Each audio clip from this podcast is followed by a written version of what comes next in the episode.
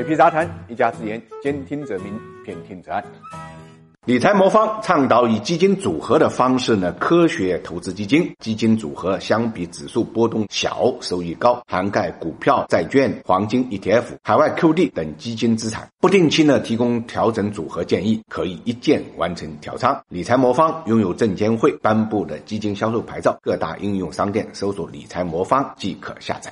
财富八卦，八卦财富，财富人物。我们今天关注欧洲央行的前行长马里奥·德拉吉。欧洲央行前行长马里奥·德拉吉的经历啊，虽然不像世界经典游戏人物马里奥那么一帆风顺，他曾经呢被粉丝们亲切的称为“超级马里奥”。同游戏中的马里奥一样，德拉吉多次受命于危机之时，并且呢有所担当。但在央行行长这个火山口，更多的时候，德拉吉显然是放在火上被烤。怪不得有人说啊，欧洲央行行长退休后啊，声誉下滑呢，通常不可避避免。因此，也常被视为悲剧英雄。一九四七年九月，德拉吉出生在意大利罗马的一个金融世家，度过了快乐富庶的童年之后，高中呢父母双亡，自此呢体验人间冷暖，并且负担起了抚养弟妹的重任。后来，德拉吉呢进入罗马大学攻读经济学，师从呢推崇凯恩斯理论的经济学家费德里科·凯夫。在美国麻省理工学院深造的时候呢，德拉吉成为两位诺贝尔经济学奖的获得者弗兰科·穆迪利安尼和罗伯特·索罗的子弟。并且被导师预言，弟子德拉吉日后会成为一名大学教师。果不其然，在完成了博士学业后呢，德拉吉先后在哈佛大学、意大利佛罗伦萨呢等大学任教。出色的学识，政府想忽略多难。任教期间，德拉吉兼任了意大利中央银行出谋划策的顾问，为之后的发展呢奠定了基础。一九八四年，作为意大利的代表，德拉吉被派驻世界银行总部，出任世界银行执行董事呢达六年之久，并且与美国、德国等多国财长建立了相当密切的联系。其后，德拉吉又去了意大利的财政部、美国高盛等机构，多年来游刃有余地穿梭在学术界、政界和商界。德拉吉可不只是个只会钻书堆的老学究，他极富商业脑袋，并且了解市场究竟在怎么运作。德拉吉呢，也是位名副其实的救火队长，要不然呢，也不会在欧元动荡期呢被委以重任。一九九零年，他在意大利财政部担任国库部总干事。几个月后，一场货币危机呢就席卷了意大利，使得意大利里拉贬值了三点五，意大利被迫放弃欧洲的汇率机制。拉吉临危。不乱，出售了超过七百亿欧元的国有资产，推进私有化的进程，同时呢，修订了相关的法案，改革财政部内部结构。这些措施事后看来都是相当正确的。二零零五年，意大利出现了财政危机，央行都要破产了。时任总理的